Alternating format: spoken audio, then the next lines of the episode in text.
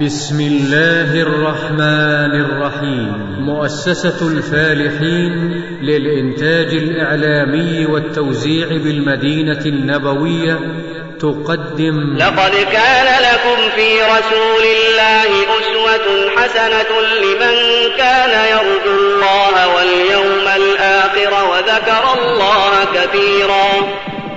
الأيام النضرة في السيرة العطرة. أشهد أن محمدا رسول الله. الحمد لله الذي فطر قلوب كثير من خلقه على محبة نبيه صلى الله عليه وسلم، يتأسون به ويقتفون أثره ويلتمسون سنته ويتبعون هديه. وإخوانكم في مؤسسة الفالحين الإسلامية يسعدهم أن يضعوا بين أيديكم هذا الألبوم والمسمى بالأيام النضرة في السيرة العطرة لنبينا صلى الله عليه وسلم، والذي يحتوي على وقفات وإضاءات من أيامه النضرة وسيرته العطرة صلى الله عليه وسلم. والآن نترككم مع الشريط الخامس، وتستمعون فيه إلى مواليد أفراسه، سلاحه، صفته الخلقية. مواليد. أما الموالي فإن المؤلف رحمه الله ذكر موالي النبي صلى الله عليه وسلم. والمولى في اللغة تطلق على أربعة معاني. المولى في اللغة تطلق على أربعة معاني. تطلق على السيد الذي أعتق، على السيد الذي أعتق، فيقال تسأل الغلام أو الجارية أين مولاك، أي أين سيده. ويطلق على العبد إذا أعتق، أو على الجارية إذا أعتقت يقال له مولى، وهي من الأضداد، فيقال فلان مولى بني فلان، أي هم الذين أعتقوه وأخرجوه من عالم الرق إلى عالم الحرية بفضل من الله. هذان السببان، والثاني منهما أي كونه معتق هو الذي أراده المؤلف بقوله موالي رسول الله صلى الله عليه وسلم. وتطلق على النصير والظهير، تطلق على النصير والظهير، ومنه قول الله جل وعلا ذلك بأن الله مولى الذين آمنوا وأن الكافرين لا مولى لهم. وتطلق على الرب جل جلاله، تطلق على الرب جل جلاله، قال الله جل وعلا ثم ردوا إلى الله مولاهم الحق، إلى الله ربهم. فهذه المعاني الأربعة لكلمة مولى. والمؤلف هنا رحمه الله قصد المعتق، أي الذين أعتقوا ثم خدموا النبي صلى الله عليه وسلم من مواليه. وأشهرهم اثنان: زيد بن حارثة رضي الله تعالى عنه وأرضاه، وابنه أسامة، ثم يأتي بعد ذلك شقران المسمى الذي اسمه صالح، وسفينة، وسيأتي الحديث إجمالا عنهم أجمعين. أما زيد بن حارثة فهو مولى النبي صلى الله عليه وسلم الأول وحبه، وهو الذي مر معنا كثيرا في الحديث عنه أنه كان تحت خديجة رضي الله عنها، وأعطته للنبي عليه الصلاة والسلام وهبته للنبي، فاعتقوا فأصبح مولا له. فلما جاء أهله يطلبونه كما مر معنا في لقاء الأمس، اختار النبي عليه الصلاة والسلام على أهله، فأشهد عليه الصلاة والسلام الناس على أنه ابنه، على أن زيدا ابنه يرثه ويرثه. فلما أبطل الله ما كان عليه القرشيون من التبني، أصبح مولا للنبي عليه الصلاة والسلام، وكان حبيبا للنبي عليه الصلاة والسلام جدا. واستشهد رضي الله عنه وأرضاه في غزوة مؤتة، هو وعبد الله بن رواحة وجعفر بن أبي طالب رضي الله تعالى عنهم أرضاهم أجمعين. وقد جعله النبي عليه الصلاة والسلام أميرا على الجيش أو على السرية التي توجهت إلى مؤتة. هذا ما كان من زيد بن حارثة. زيد هذا كان أبيض، وابنه أسامة كان أسمر اللون، فكان الناس أحيانا يشككون فيهما في النسب، فيقع هذا موقعا غير حميد في قلب وصدر نبينا صلى الله عليه وسلم. حتى مر رجل من بني مدلج، وهم قوم أعطوا في القيافة، أعطوا في النسب، مر عليهما وهما نائمان، وقد قطيت رؤوسهما وبقيت أقدامهما ظاهرة، أقدام زيد بيضاء وأقدام أسامة سوداء. وهذا مجزز المدلجي لا يدري أن هذا زيد ولا يدري أن هذا أسامة، ولا يرى رؤوسهما، إنما رأى الأقدام، وهو يرى أنها تختلف ما بين بعضها وفي البعض باللون. فقال، والنبي صلى الله عليه وسلم جالس يسمع، قال إن هذه الأقدام بعضها من بعض، إن هذه الأقدام بعضها من بعض. فرح صلى الله عليه وسلم لأن هذا زاده يقينا فيما يشكك الناس فيه، فدخل صلى الله عليه وسلم على عائشة رضي الله عنها تبرق وسارير وجهه، وقال: أما علمت أن مجززا المدلجي نظر إلى قدمي أسامة وأبيه فقال: إن هذه الأقدام بعضها من بعض، والإنسان كما مر معنا مرارا إذا أحب شيئا أحب ما يتعلق به، فلما أحب النبي صلى الله عليه وسلم زيدا وأسامة أحب كل ما يفرحهما ويبعد عنهما السوء والشرور، أحبه صلوات الله وسلامه عليه، كما أن الصحابة رضي الله عنهم وأرضاهم يحبون النبي عليه الصلاة والسلام فيحبون كل ما يتعلق به صلوات الله وسلامه عليه، كما سيأتي في موقف آخر. هذا أسامة رضي الله عنه كان أثيرا جدا عند رسول الله صلى الله عليه وسلم، وكان أكبر من الحسن بن علي بقرابة 10 سنين، ومع ذلك كان عليه الصلاة والسلام يضع أسامة على فخذ ويضع الحسن على الأخرى ويقول: اللهم إني أحبهما فأحبهما. وقد جاء عن عائشة رضي الله عنها أنه صلى الله عليه وسلم قام ليمسح المخاض من أسامة رضي الله عنه، فأرادت عائشة أن تمسحه هي بنفسها، فقال لها: يا عائشة إني أحبه فأحبيه، وهذا فضل من الله جل وعلا يضعه الله تبارك وتعالى في القلوب. والنبي صلى الله عليه وسلم يقول: الأرواح جنود مجندة، ما تقارب منها تلف وما تناكر منها اختلف.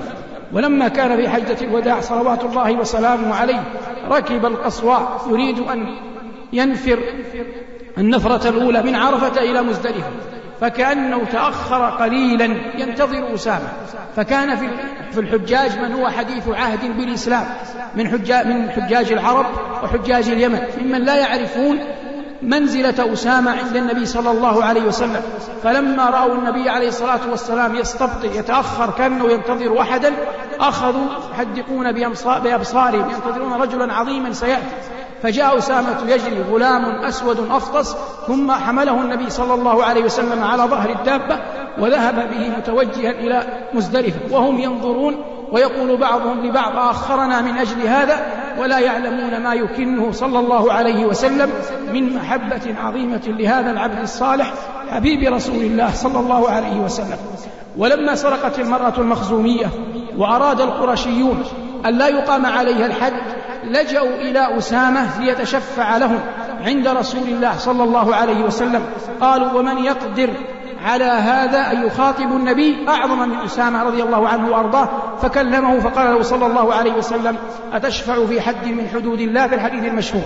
ومع هذا فإن المحبة القلبية شيء، والحكم على الشيء بالصواب والخطأ شيء آخر، فإنك لن تقيم الدين إذا كنت تجامل في قضايا يتعلق بها صواب وخطأ. فهو عليه الصلاة والسلام يحمل في قلبه من الحب لأسامة ما بينا بعض أماراته، ومع ذلك كان في غزوة، ثم إن أسامة حارب رجلا من المشركين، فلما تمكن أسامة رضي الله عنه من هذا المشرك وسقط السيف من المشرك، قال المشرك في الحرب في المعركة والسيف معه بيده وإلى قبل قليل يقاتل به، فلما سقط السيف وعلم بأنه هالك لا محالة قال: لا إله إلا الله.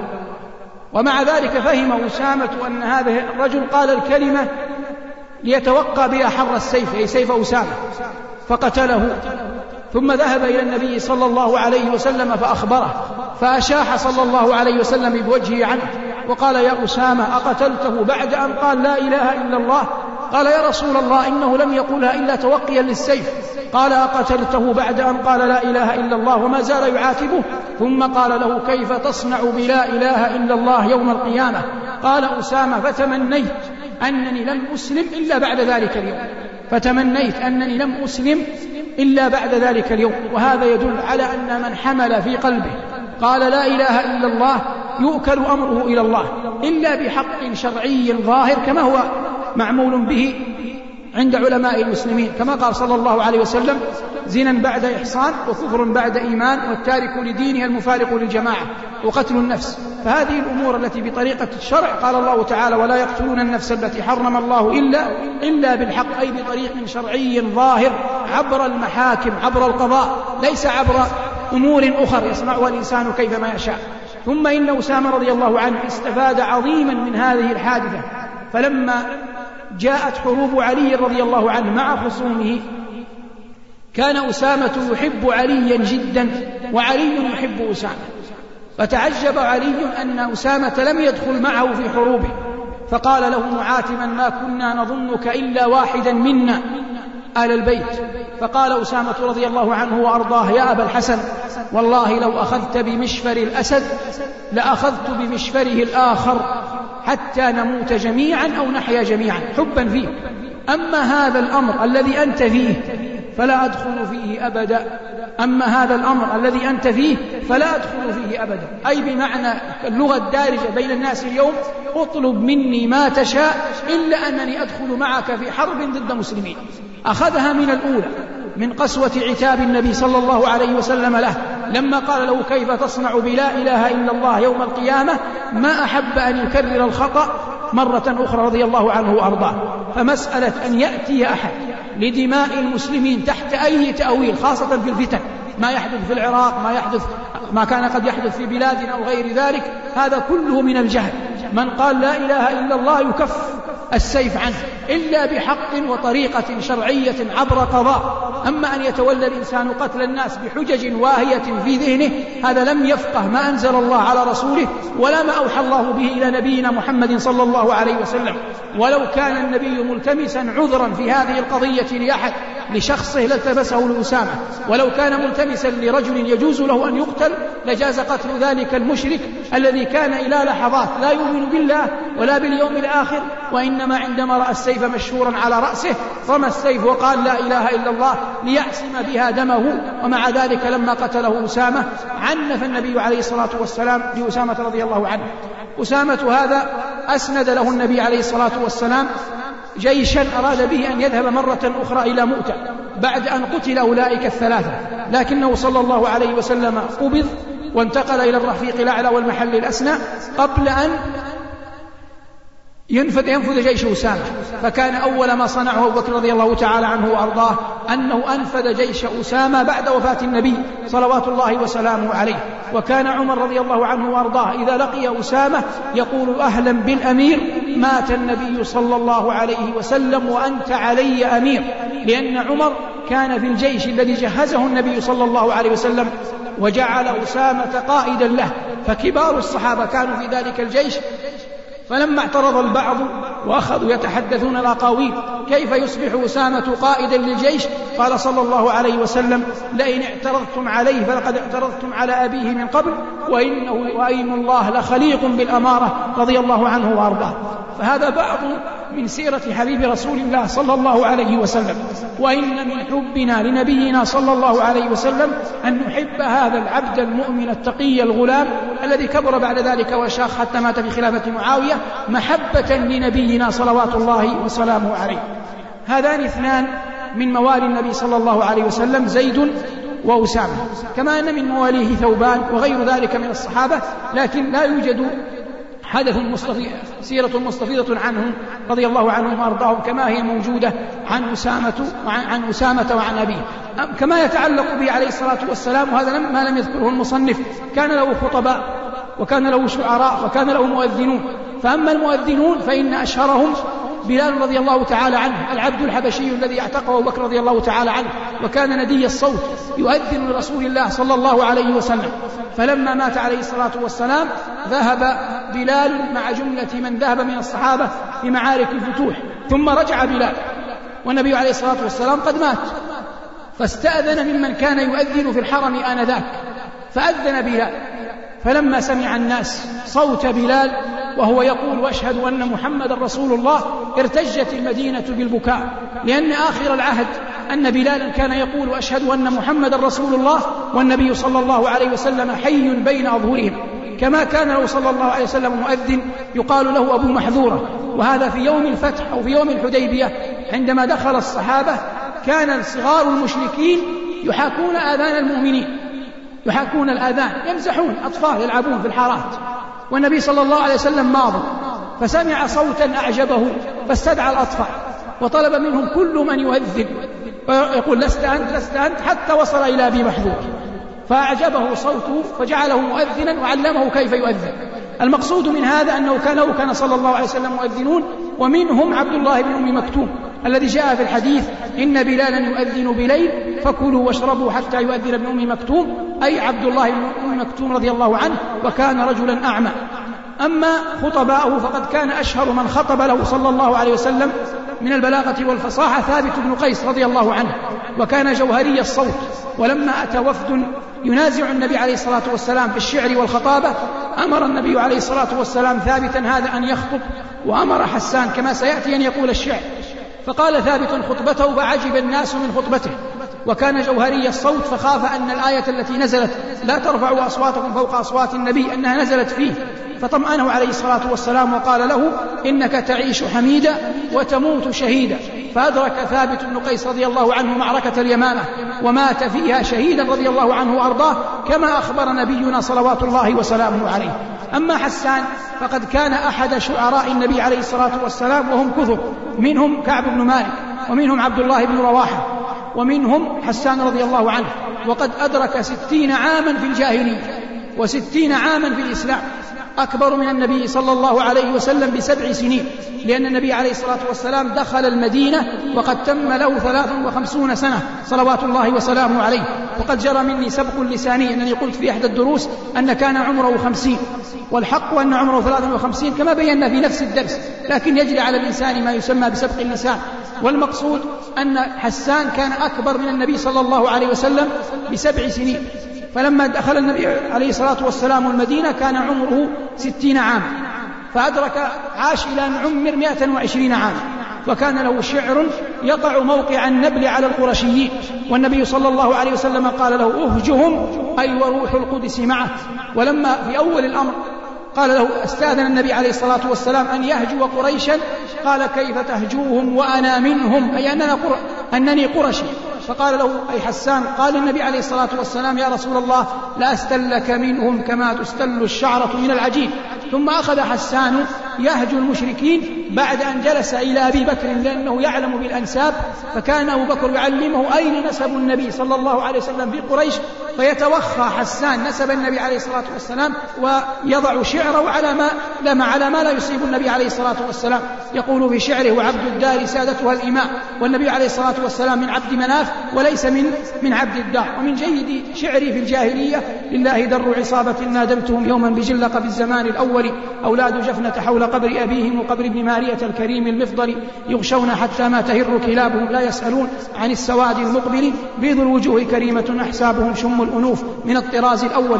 هذا من شعري في الجاهلية. فلما جاء الإسلام قال همزيته النبوية المشهورة التي تمثل بها بعض الصحابة وقيل النبي عليه الصلاة والسلام في عام الفتح أتهجوه ولست له بكفء فشركما لخيركما الفداء فإن أبي ووالده وعرضي لعرض محمد منكم وقاو إلى آخر القصيدة. فلما مات النبي عليه الصلاة والسلام رفعه حسان بقوله بطيبة رسم للنبي ومعهد منير وهل تعفو الرسوم وتهمد بها حجرات كان ينزل وسطها من الله نور يستغاء ويوقد معالم لم تطمس على العهد آيها أتاها البلاء فالآي منها تجدد عرفت بها رسم الرسول وصحبه وقبرا به واراه في الترب ملحد وما فقد المعضول مثل محمد ولا مثله حتى القيامة يفقد صلى الإله ومن يحف بعرشه والطيبون على المبارك يحمد صلوات الله وسلامه عليه. هذا معشر المؤمنين ما يتعلق ببعض خواص حياة نبينا صلى الله عليه وسلم، وقد ذكرنا خدمه ومواليه صلوات الله وسلامه عليه. حرص سلف الأمة رضي الله عنهم ورحمهم الله على كل ما يتعلق بنبينا صلى الله عليه وسلم، حتى إنهم دونوا ما كان يركبه صلى الله عليه وسلم وما كان يملكه من الدواب، وهذا أمر محمود لهم، وقد كان السلف كذلك من عنايتهم بكل ما يتعلق به صلوات الله وسلامه عليه. وهذا يؤكد ما قلناه من قبل أن من أحب شيئا أحب ما يتعلق به. أما ما ذكره المصنف فأنا بالنسبة لك كطالب علم لا يلزم حفظ هذا كله، لكن هو المقصود عندما تتذكر الأحاديث تربط الأحاديث الفقهية أو غير الفقهية بما سمعت الآن في السيرة. فمثلا حديث خزيمة بن ثابت أن النبي صلى الله عليه وسلم اشترى فرسا من رجل من بني مرة لم يكن هناك شاهد، فكأنه اختلف في أمر، فطلب الأعرابي شاهدا يشهد أن النبي صلى الله عليه وسلم اشترى منه هذا الفرس، لأن النبي عليه الصلاة والسلام اتفق معه على سعر، ثم إن الأعرابي كأنه طمع فقال أنا ما بعتك بهذا السعر، أريد سعرا أرفع. فقال النبي عليه الصلاة والسلام إنك بعتني إياه، سبق انتهينا من الأمر. فلم يجد شاهدا، فجاء خزيمة بن ثابت رضي الله تعالى عنه وأرضاه وقال أنا أشهد أن النبي صلى الله عليه وسلم اشتراه منك بكذا وكذا. فلما شهد قال عليه الصلاة والسلام كيف تشهد وهو يعلم أنه لم يحضر؟ فقال يا رسول الله إنني أصدقك بخبر السماء وكلمة نحوها، أفلا أصدقك أنك اشتريت فرسا من أعربي بكذا وكذا؟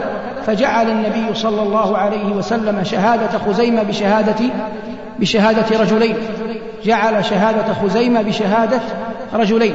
وهذا يسمى في صح التعبير في علم الاجتماع أن الإنسان أحيانا يرزقه الله موهبة في انتهاز الفرص الحسنة، يرزقه الله موهبة في انتهاز الفرص الحسنة. وذكرنا أمثلة على هذا من السيرة.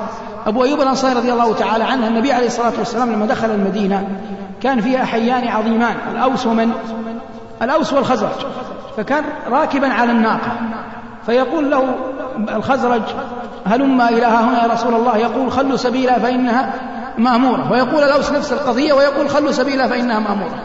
وكانت الأوس والخزرج بين بعضهم البعض من النزاعات من الله به عليم، فلم يكن يحب عليه الصلاة والسلام أن ينزاح ويميل إلى أحدهما من أول الأمر. فلما بركت الناقة وقامت تركها النبي صلى الله عليه وسلم حتى تبرك ولم ينزل، ثم قامت وجالت جولة ثم رجعت وبركت في موطنها الأول.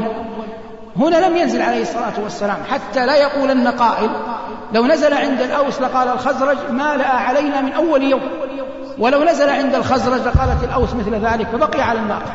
فجاء أبو أيوب الأنصاري، هذا الذي أنا أتحدث عنه عن انتهاز الفرص، فعمد إلى متاع النبي عليه الصلاة والسلام وأدخله بيته.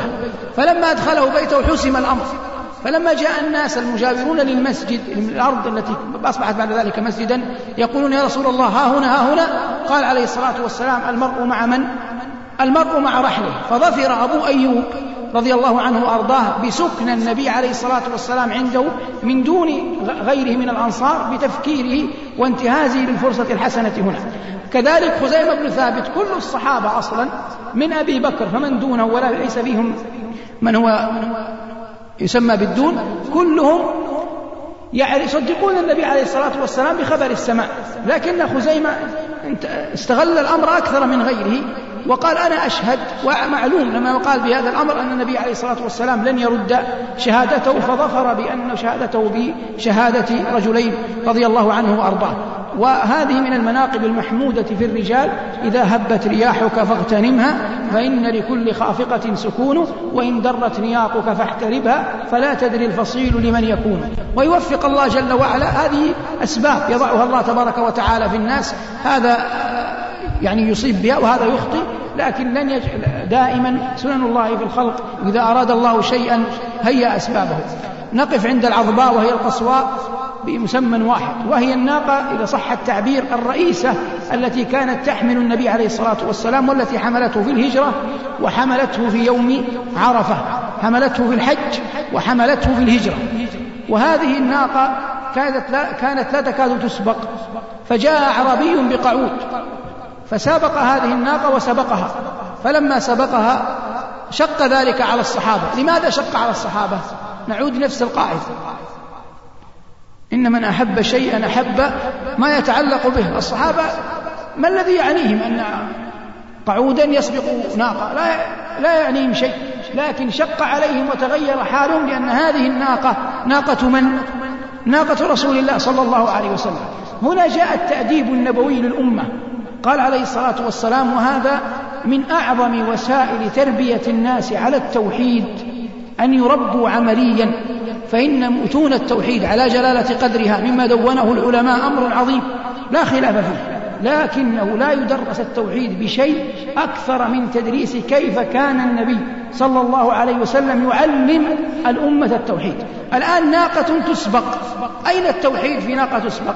فلما سبقت الناقة وتغيرت وجوه الصحابة قال صلى الله عليه وسلم للصحابة إنه حق على الله ألا يرفع شيئا إلا وضعه، لا يرتفع شيء إلا ماذا؟ إلا وضعه. هذا هو التوحيد. أين التوحيد؟ الشمس والقمر فتنة للناس، ولذلك كتب الله على الشمس والقمر الكسوف والخسوف حتى يعلم أنها مهما بلغت قابلة لماذا؟ للنقصان. وجهه صلى الله عليه وسلم ليس هناك وجه أشد نورا من وجهه عليه الصلاة والسلام، ومع ذلك يشج وتكسر الرباعية وينزل الدمع، ينزل الدمع، لأنه مهما بلغ فهو وجه مخلوق. كل من حولك من العظماء يريك الله جل وعلا فيهم آية تدل على أنهم بشر تجري عليهم أحكام البشر. انظر إلى جمع من الممثلين والممثلات ممن يسمون بالجمال، غالبهم يموت بمرض يشوه جماله، يصبح في يومهم حتى آخرهم موتا. كنت أدرس في المدينة، آخرهم موتا، وأنا أتكلم عن أسماء عفى الله عنه وغفر الله لها، الجنة والنار ليس لنا بها سبيل. هذا الرجل كان فتنة في زمانه قديم لكثير من الصبايا والنساء، فلما ما قربت وفاته دخلته أمراض حتى تغير وجهه، حتى إن أهله كانوا يخفون وجهه عن الناس، حتى مات ووري بجنازة مستورة حتى لا يرى الناس وجهه بعد أن رأوا أنه كان فتنة بالسابق. فسنة الله في خلقه أن كل شيء مهما عظم يعتريه النقص. قال الله جل وعلا: ولا تدعوا مع الله إلها آخر لا إله إلا هو كل شيء هالك إلا وجهه له الحكم وإليه ترجعون. وقال سبحانه: كل من عليها فان ويبقى وجه ربك ذو الجلال والإكرام. فكل عظيم مهما ارتقى سينزل. ونبينا صلى الله عليه وسلم لما ساد الجزيرة ودخل مكة فاتحا وخطب الناس في خطبة الوداع وبلغ الأمر منتهاه، مرض وأصابته الحمى، وأصبح وهو سيد الخلق الذي جاهد في أرجاء الجزيرة كلها يعجز أن يصل إلى المسجد. ثم كان عليه الصلاة والسلام أفصح من نطق الضاد وأفصح الفصحاء وسيد البلغاء، يعجز أن يتكلم ويدعو لأسامة بصوت مرتفع، بل يصل إلى أنه يرى السواك ولا يستطيع أن يقول أعطوني السواك. فسبحان ربنا الذي لا شيء مثله ولا نظير له ولا ند، والذي يرينا عظمته وجلاله وكماله وقدرته، وأنه تبارك وتعالى ليس كمثله شيء وهو السميع البصير. يرينا هذه الآية في كل غدوة ورواح، لكن المتعظين بتلك الآيات قليل، جعلني الله وإياكم من أولئك القليل. مما يتعلق بذكر أفراسه ودوابه عليه الصلاة والسلام أنه كان عليه الصلاة والسلام بشر من الناس، يعيش كما يعيش الناس، يركب كما يركبون، ويمشي كما يمشون، ويفرح كما يفرحون. فلما سبق فرسه فرح، ولما رأى فرسا أعجبه اشتراه، وقلما نقل عنه البيع في حياته صلى الله عليه وسلم قليل، أما الشراء فهو كثير. فكان يشتري ما كان يعجبه، وكان يأخذ ويعطي ويفاوض ويبيع ويساوم، وسمحا إذا باع سمحا إذا اشترى. فهذا كله يدل على أنه بشر. وقد كان القرشيون يتعجبون في أول الأمر كيف يكون هذا نبيا، ويقولون: وما لهذا الرسول يأكل الطعام ويمشي في الأسواق، لولا أنزل إليه ملك فيكون معه نذيرا. فأخبره الله جل وعلا في آيات عديدة أن الدنيا ليست مكافأة لأحد، ولو كانت مكافأة في ذاتها لمنعها الله جل وعلا أهل الكفر، ولو كانت مكافأة في ذاتها لمنعها الله جل وعلا أهل الكفر. فعاش نبي صلى الله عليه وسلم بشرا كما يعيش الناس، ونعم أهل الكفر بعضا منهم وبعضهم لم ينعم. تجري على الجميع أحكام الله جل وعلا القدرية، ولا علاقة لها بالإيمان ولا بغيره، لكن الآخرة هي دار الجزاء. فالله يقول في الزخرف: ولولا أن يكون الناس أمة واحدة لجعلنا لمن يكفر بالرحمن لبيوتهم سقفا من فضة ومعارج عليها يظهرون ولبيوتهم أبوابا وسررا عليها يتكئون وزخرفا وإن كل ذلك لما متاع الحياة الدنيا والآخرة عند ربك للمتقين. فجعل الله جل وعلا الآخرة هي دار التقوى. ولما كان يحمل اللبن ويحمل أصحابه اللبن، كان عمار يحمل لبنتين، فأعجبه النبي صلى الله عليه وسلم، أعجبه عمار أنه يحمل لبنتين، فقال: ويح ابن سمية تقتله الفئة الباغية. ثم قال: اهتدوا بهدي عمار. الشاهد منه لما أراد أن يبث فيهم العلاقة الأخروية قال لهم عليه الصلاة والسلام اللهم يدعو اللهم لا عيش إلا عيش الآخرة فاغفر للأنصار والمهاجرة.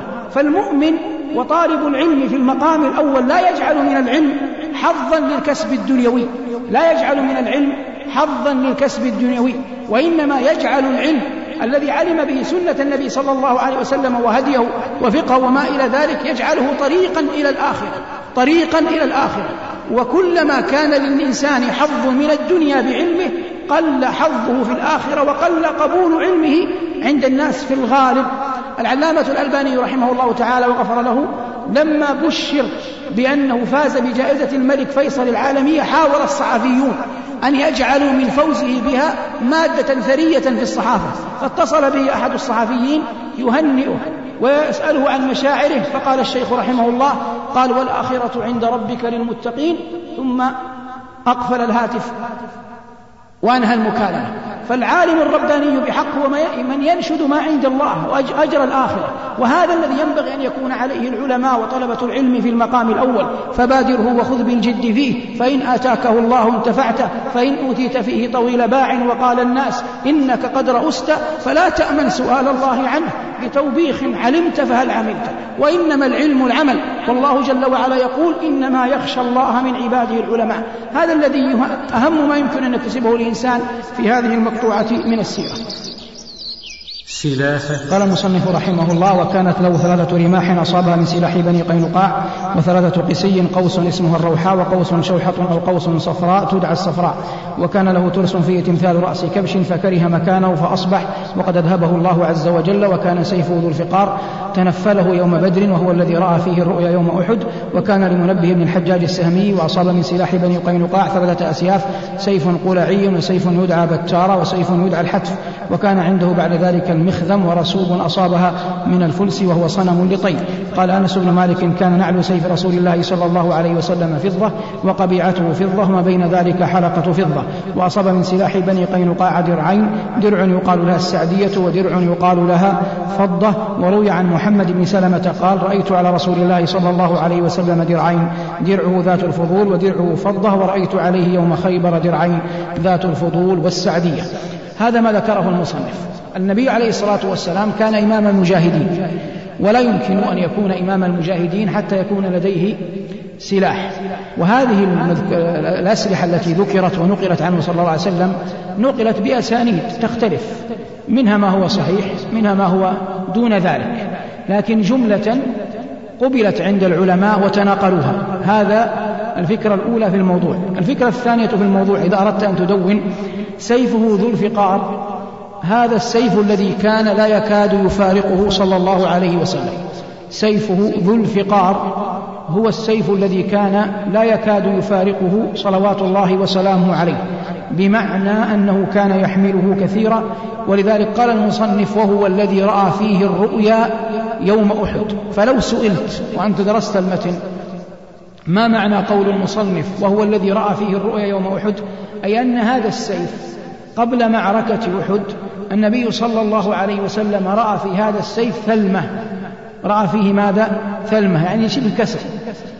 وسيف الإنسان هو الذي يدفع به عن نفسه، فأول في المنام بأنه أحد عصبته. وكان مقتل من؟ مقتل حمزة بن عبد المطلب رضي الله تعالى عنه وأرضاه وموته شهيدا. فالرؤيا التي رآها رأى بقرا تنحر، هذا موت أصحابه. ورأى في سيفه ثلمة، هذا هو مقتل من؟ مقتل حمزة. في أي سيف رآها الرؤيا؟ في سيفه ذو الفقار. فعلى هذا قلنا إن سيفه ذو الفقار هو السيف الذي لا يكاد يفارقه.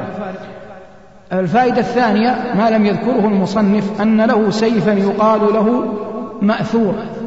ما لم يذكره المصنف أن له صلى الله عليه وسلم سيفا يقال له مأثور، ورثه عن أبيه، بمعنى أن النبي صلى الله عليه وسلم ورث هذا عن أبيه عبد الله، أي أن مأثور في الأصل لمن؟ لعبد الله والد النبي صلى الله عليه وسلم. ثالثا، وهذه أهم الفوائد، مر معنا يا أخي السلاح الآن، ومر معنا قبله الدواب، ومر معنا قبل الدواب الإماء والموالي والعبيد، واضح؟ السؤال أين ذهبت هذه الإماء والعبيد والسلاح والدواب التي ذكرناها جميعا. قال الحافظ ابن كثير رحمه الله: إن النبي صلى الله عليه وسلم قد صح عنه إنه مات ولم يترك دينارا ولا درهما، وأن درعه كانت مرهونة عند يهودي في 30 صاعا من شعير، وأن جميع ما ذكر من قبل من العبيد والإماء والدواب والسلاح قد أنجز التصدق به صلى الله عليه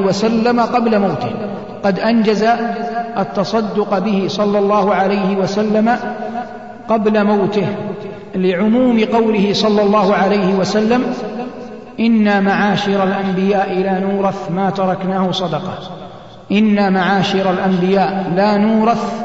ما تركناه صدقة، صفته الخلقية. وقد جعل المؤلف هذا القسم من الكتاب عن صفته صلوات الله وسلامه عليه الخلقية، ثم ذكر معجزاته وما خصه الله به من كرائم الأخلاق، ومنها ما هو مشتهر قد يكون التعريج عليه ليس به شأن بالنسبة لتكراره، أما بالنسبة لفرضيته في الدين فكل ما يتعلق بنبينا صلى الله عليه وسلم هو أمر ذا بال وذا شأن. وقد شرع المؤلف في ذكر من وصفه صلى الله عليه وسلم، والمنهج اليوم أننا سنقرأ إجمالا صفته صلى الله عليه وسلم كما ذكرها بعض من رآه، ثم بعد ذلك نشرح شرحا علميا الصفة الخلقية لرسولنا صلى الله عليه وسلم، لأن ذلك الوصف المنقول عن أولئك الأخيار فيه من غرائب الألفاظ ما ليس بدارج عند الناس، فربما يغفل الكثير عن معناه.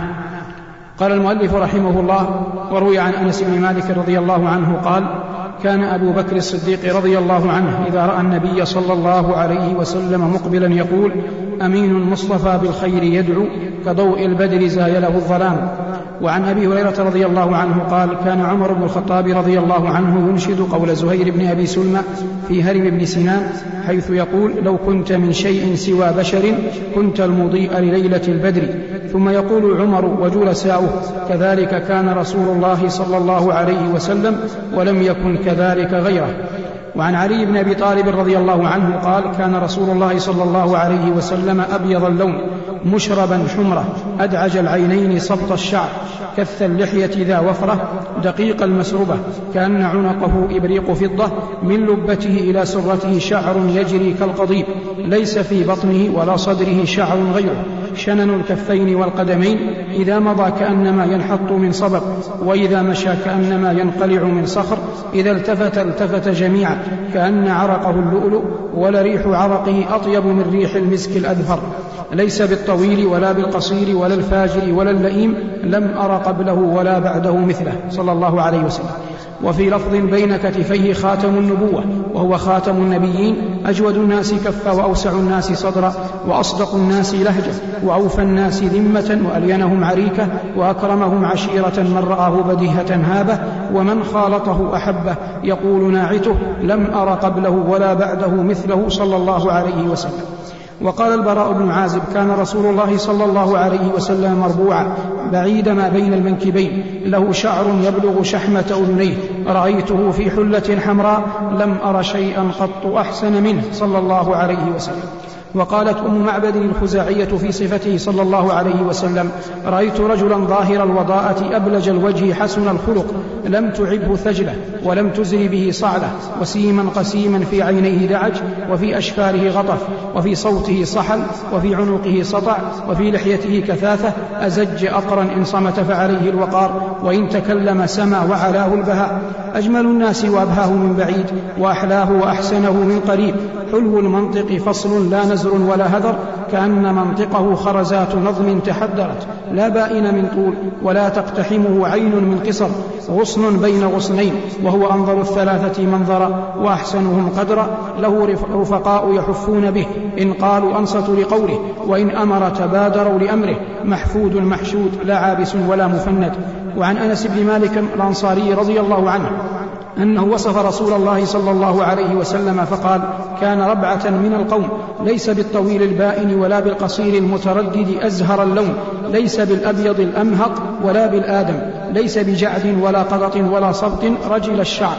وقال هند بن أبي هالة رضي الله عنه: كان رسول الله صلى الله عليه وسلم فخما مفخما يتلألؤ وجهه تلألؤ القمر ليلة البدر، أطول من المربوع وأقصر من المشذب، عظيم الهامة، رجل الشعر، إن انفرقت عقيقته فرق، وإلا فلا يجاوز شعره شحمة أذنيه إذا هو وفره، أزهر اللون واسع الجبين، أزج الحواجب سوابق في غير قرع، بينهما عرق يدره الغضب، أقنى العرنين، له نور يعلوه يحسبه من لم يتأمله أشم، كث اللحية، أدعج العينين، سهل الخدين، ضليع الفم، أشنب، مفلج الأسنان، دقيق المسربة، كأن عنقه جيد دمية في صفاء الفضة، معتدل الخلقة، بادنا متماسكا، سواء البطن والصدر، مسيح الصدر، بعيد ما بين المنكبين، ضخم الكراديس، أنور المتجرد، موصول ما بين اللبة والسرة بشعر يجري كالخط، عاري الثديين والبطن مما سوى ذلك، أشعر الذراعين والمنكبين، عريض الصدر، طويل الزندين، رحب الراحة،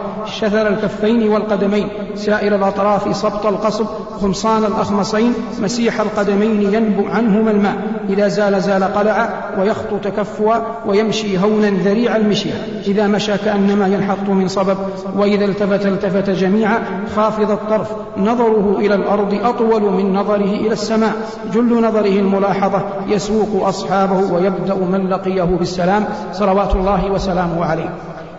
نقول من باب الدرس العلمي إن أشهر من وصف النبي صلى الله عليه وسلم اثنان: علي بن أبي طالب رضي الله تعالى عنه وأرضاه، وهند بن أبي هالة.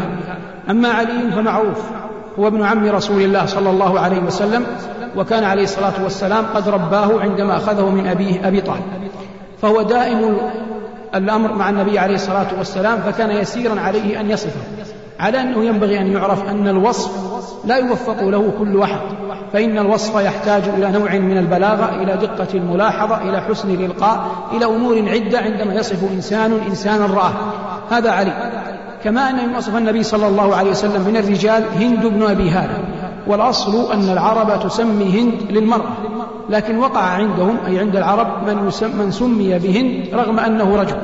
وهند بن أبي هالة مر معنا أن خديجة بنت خويلد زوجة النبي صلى الله عليه وسلم كانت قبله قد تزوجت رجلين، قلنا إن أحدهما أبو هالة، هذا أبو هالة أنجب من خديجة، هذا هند الذي أصبح بطبيعة الحال أخا غير شقيق لبنات وأبناء النبي صلى الله عليه وسلم، لأنه رضي الله عنها هند من خديجة أم المؤمنين، ومن خديجة أيضا أبناء النبي صلى الله عليه وسلم وبناته سوى إبراهيم كما مر معنا، فهند هذا أخ لرقية، وأخ لأم كلثوم، وأخ لفاطمة، وأخ لزينب، وأخ للقاسم، وأخ لعبد الله.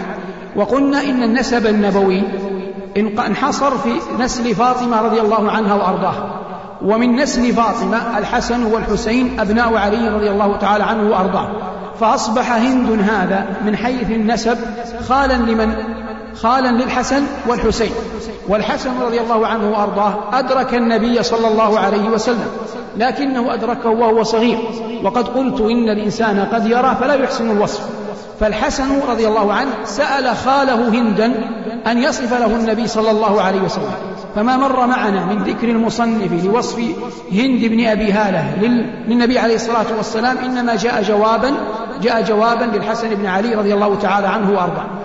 وكما وصفه من الرجال هند وعلي وصفته أم معبد، وأم معبد امرأة من خزاعة مرت معنا أن كان عندها خيمتين في الطريق ما بين مكة والمدينة، وهو عليه الصلاة والسلام في هجرته مر عليها يسألها السويق والتمر والماء، فلم يجد عندها شيئا يشترى، فما في القصة المعروفة، فأشارت إلى شاة في كسر البيت، فمسح عليها صلى الله عليه وسلم وسمى الله جل وعلا فدرت الشاة كما هو معروف. جزى الله رب الناس خير جزائي رفيقين حلا خيمتي أم معبدي وما نزلا بالبر وارتحلا به وأفلح من أمسى رفيق محمد. فرأته أم معبد مرة واحدة عندما كان مع صاحبيه، مع أبي بكر وعامر بن فهيرة، ومع الدليل الثالث عبد الله بن رواحة، لكن فحوى القصة يدل على أن الدليل الكافر لم يكن معهم وقت شرب اللبن، الذي يعنينا أن أم معبد رأته ثم وصفته صلى الله عليه وسلم. فالذي بين يدي العلماء من نعت هيئته صلى الله عليه وسلم مرده في الأكثر إلى هؤلاء الثلاثة، كما وصفه أنس بن مالك وعبد الله بن مسر والبراء بن عازب بعض الصحابة رضي الله عنهم، مفرق في الصحيحين وفي غيرهما، لكنه لا يصل مجموعا إلى هذه الثلاثة المطولة في وصفه صلوات الله وسلامه عليه. ونحن نعلم أن الله جل وعلا زكى في القرآن نبينا جملة فقال وإنك لعلى خلق عظيم، وزكى لسانه فقال وما ينطق عن الهوى، وزكى بصره فقال ما زاغ البصر وما طغى، وزكى الله قلبه فقال ما كذب الفؤاد ما رأى. ثم إن الناس بطبيعة الحال إذا أحبوا أحدا لم يروه إنما سمعوا عن قلوبهم تتشوق إلى معرفة صفاته، خاصة لمن لم يرزق رؤيته مناما، وهذا حال أكثر الناس. فنقول إن وصفه صلى الله عليه وسلم علميا على النحو التالي، وسنبدأ من الأعلى. كان عليه الصلاة والسلام بالنسبة لشعره أول الأمر كان يجعله على الناصب، وهذا ما يسمى عند العلماء بالسدل. وكان يفعل هذا لأن اليهود كانت تفعله، وكان مخيرا بين أمرين، إما عباد الأوثان سكان الجزيرة وإما أهل الكتاب، فكان أحب إليه أن يشابه أهل الكتاب من أن يشابه عباد الأوثان، لأن أهل الكتاب وإن كانوا على خطأ في الجملة إلا أن لديهم كتابا يرجعون إليه، فكان يضع شعر رأسه مسدلا على ناصيته.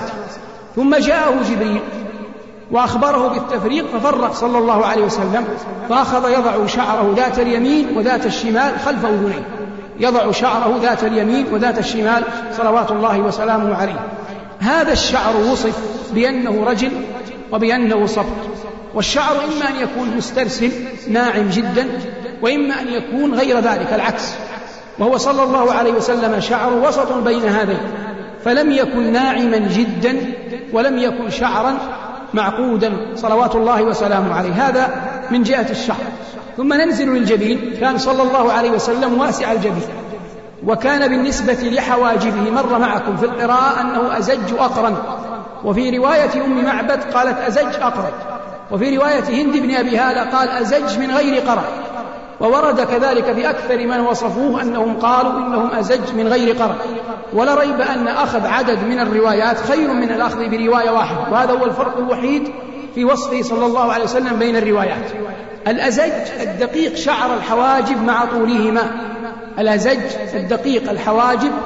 مع طولهما، وجاءت في الألفاظ أنها سوابق أي كاملة على العين كلها. أما قول أم معبد رضي الله عنها بأنه أزج أقرن فمعناها أن الحاجبان منها هنا متصلين، هذا معنى قول أم معبد. لكن قلنا إن وصف هند بن أبي هالة يقول أزج في غير قرن، وإذا بقيت هذه من غير قرن تسمى بلج أي بيضاء، وهذا هو الصحيح في وصفه صلى الله عليه وسلم. ثم إنه هذا الذي بين الحاجبين أي الأمر المفرق، قلنا إن الحاجبين غير مقترنين بينهما عرق، هذا العرق جاء في الرواية أنه يدره الغضب يعني يملأ دما إذا غضب صلى الله عليه وسلم، كما أن الضرع ينتفخ إذا ملئ حليبا، فإنه صلى الله عليه وسلم هذا العرق منه يراه أصحابه ظاهرا، وكل من رآه يراه ظاهرا يمتلئ دما إذا غضب صلوات الله وسلامه عليه. ثم ننزل إلى الخدين والفم. وكذلك مر معنا في القول أنه كان عطف الأشفاق، وفي رواية غطف الأشفاق، قيلت بالغين وقيلت بالعين. إذا قلنا العطف فمعناها أنها معكوفة، وإذا قلنا بالغين فإنها طويلة، والروايتان كلاهما محتملة، لأن الشيء لا ينعكف إلا إذا كان طويلا، فتخرج رواية الغطف على الطول وتخرج رواية العطف على أنهما مثنيتان لطولهما، والمقصود منهما طويل أهداب العينين صلوات الله وسلامه عليه، كما كان شديد سواد العينين. أما فمه عليه الصلاة والسلام فقد كان كبيرا، وجاء في الروايات التي مرت معكم أنه ضريع الفم، وهو أمر تحمده العرب خاصة للرجل، لأنه يدل عندهم على البلاغة والفصاحة، وكانوا لا يرون صغر الفم أي العرب أمرا محمودا لمن أراد البلاغة والفصاحة. كما كان صلى الله عليه وسلم مر معكم أنه أشنب، والأشنب ليس له علاقة بالشنب، وإنما الأشنب هو الذي أسنانه دقيقة منتظمة. وقد سئل رؤبة بن العجاج أحد شعراء العرب، سئل عن معنى كلمة أشنب، لأن كلمة أشنب ترد في الشعر العربي في الغزل كثيرا، فأخرج رمانه والرمان حبه مصفوف، فقال هذا هو الأشبه. والمقصود من هذا أنه كان صلى الله عليه وسلم حسن الفم دقيق الأسنان منتظما انتظاما عظيما، لأن خلقة الله لخيرة الثقلين صلوات الله وسلامه عليه. هذا من حيث وجهه صلوات الله وسلامه عليه. مر معنا جملة أنه كان أزهر وكان أبيض غير أمهر وكان مشربا بحمر، والثلاثة معناها كما يلي: الإنسان بعض بدنه يظهر للشمس والرياح، وبعض بدنه مستور بالثوب، بعض بدنه كوجهه وكفيه خارجة للشمس والرياح، وبعض جسده داخل مستور. الأمهق هو الأبيض الذي غير محمود، الذي هو أقرب للمرض المعروف، هذا الأمهق، ولم يكن صلى الله عليه وسلم بياضه بياض أمهق. أما المشرب بحمرة فهذا البياض فيما هو ظاهر للناس، أي أن وجهه ويديه بيضاوان مشربتان بحمرة. وأما أزهر أي أبيض ذا نور، وهو ما كان غير داخل البدن، أي أبيض ذا نور داخل البدن، الشيء غير الظاهر للناس الذي لا يظهر إلا بعض الأحيان، كما جاء بالحديث أنه لما كان في غزوة تبوك خرج يصلي بالناس، يقول الراوي: فكأني أنظر إلى وبيض ساقيه صلى الله عليه وسلم، أي نور ساقيه صلوات الله وسلامه عليه. هذا ما يتعلق بلونه عليه الصلاة والسلام. ثم نأتي، كان كث اللحية. ثم نأتي للشيب. كان الشيب فيه قليلا جدا، وأكثر شيبه كان مرتكزا في العنفقة هذا التي تحت الشفة السفلى، تسمى العنفقة، كان أكثر الشيب محصورا منه. أما اللحية فإن هذا في اللحية العظم هذا يسمى دقن، وهذان يسمان عارضة، وكلها تسمى لحية، إذا كانت موفورة الشعر تسمى لحية. فإن قلنا لحية نقصد جميع الشعر الذي في الوجه، الذي على العارضين وعلى الدقن. فقلنا إنه كان الشيب أكثرها هنا أسفل الشفة السفلى، وأكثره في الفودين اليمين واليسار، أعلى العارضين كان فيه كثير من الشيب أو أكثر من غيره، لكن قلنا أكثر ما ينحصر ها هنا. كث اللحية كأن عنقه، الراوي يقول: كأن عنقه إبريق فضة، أي بيضاء صلوات الله وسلامه عليه. هذه التي هنا تسمى وهبة وتسمى لبة، لها اسماء: الثغرة التي في أسفل النحر لمن يسمعني ولا يراني، تسمى وهدة أو لبة. والسرة مكانها معروف، ما بين الوهدة هذه إلى السرة خيط ممتد، شعر ممتد على هيئة خيط دقيق، وهو ما عبر عنه العلماء الأئمة الذين وصفوه أئمة اللغة، يقولون دقيق المسربة. فالمسربة الخيط من الشعر الممتد من هذه الثغرة إلى السرة. ولم يكن في صدره ولا بطنه صلوات الله وسلامه عليه شعر غير، أي لا يوجد شعر آخر غير هذا الخيط الدقيق من الوهدة أو اللبة إلى أسفل السفل. عريض ما بين المنكبين، عريض ما بين المنكبين، أي أنه عليه الصلاة والسلام واسع الصدر، والإنسان إذا كان واسع الصدر غالبا لا يكون له بطن، إذا ضاق الصدر تظهر البطن. ولذلك جاء في الوصف أنه صلى الله عليه وسلم سواء الصدر والبطن، أي ليس الصدر بظاهر ولا بالبطن بظاهر، وإنما كان سواء الصدر والبطن. وساعد على هذا أن الله جعله واسع الصدر صلوات الله وسلامه عليه. طويل الزندين، الزندين هذا اللذان يلتصقان بالراحة من اليد، كما كان صلى الله عليه وسلم رحب الراحة، أي واسع، مع شيء من الغلظة في الخلقة واللين في الملمس. غلظة يعني بدينة متماسكة في الخلقة، مع لين في الممسك، كما يمكن جمع بين الروايات. قلنا قضية دقيق المسربة وسواء الصدر والبطن صلوات الله وسلامه عليه. نأتي لقدميه. القدمان جاءت فيهما روايتان، رواية أبي هريرة أنه لم يكن أخمص، وأكثر الروايات على أنه كان أخمص صلى الله عليه وسلم، أي مرتفع جزء من القدم، وهذا أكثر الناس عليه. وإن جاء في رواية صحيحة عند مسلم أظنها من حديث أبي هريرة أنه لم يكن له أخمص، لكن الذي عليه أكثر الرواة أنه كان صلى الله عليه وسلم أخمص القدمين.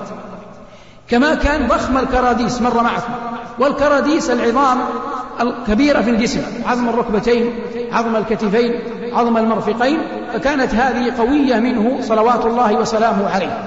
كما كان بدينا متماسكا، وهذه البدانة تقول أم معبد لم تعبه ثجلة، الثجلة الضخامة المعيبة، وقالت ولم تزر به صقلة. الصقلة صغر الرأس، صغر الرأس، ولكن كان صلى الله عليه وسلم رأسه متناسبا مع بدنه صلوات الله وسلامه عليه، كما مر معنا في رواية أم معبد أنها قالت في صوته صحل، الصحل البحة، الصحل البحة، فالصوت إما أن يكون حادا لا بحة، وإما أن يكون مقرونا ببحة، وقد كان صلى الله عليه وسلم صوته مقرونا ببحة. ولذلك عائشة رضي الله عنها لما ذكرت خبر الوفاة قالت فأخذته بحة شديدة.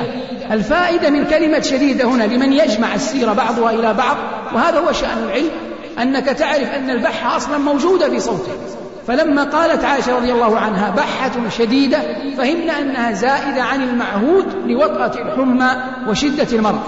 فهذا قول أم معبد رضي الله عنها في صوته صحل.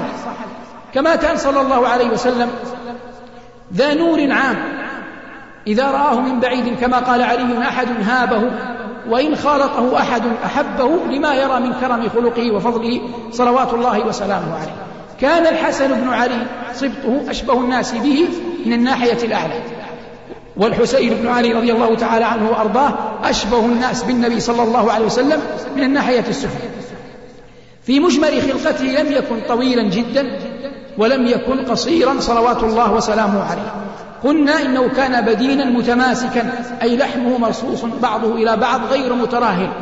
وقد مر في حديث عائشة لما ذكرت قيام الليل للنبي عليه الصلاة والسلام قالت فلما بدن وحمل اللحم قلل من الوتر، كان يوتر ب8 يسردهن سردا ثم يجلس ثم يقوم إلى 9، فأصبح يسرد 6 ويقوم إلى 7. تقول عائشة فلما بدن وحمل اللحم، فقل وحمل اللحم أصبح يفعلهن 6 و7. موضع الشاهد أنه حتى عندما كبر وزاد بدنه قليلا صلوات الله وسلامه عليه لم يصل إلى الحد الذي يمكن أن يقال أنه مترهل عليه الصلاة والسلام، وإنما كان بدنه متماسكا متناسقا متناسبا بعضه إلى بعض وسيما قسيما صلوات الله وسلامه عليه. هذا مجمل ما دل على هيئته الخلقية صلوات الله وسلامه عليه. الأيام النضرة في السيرة العطرة.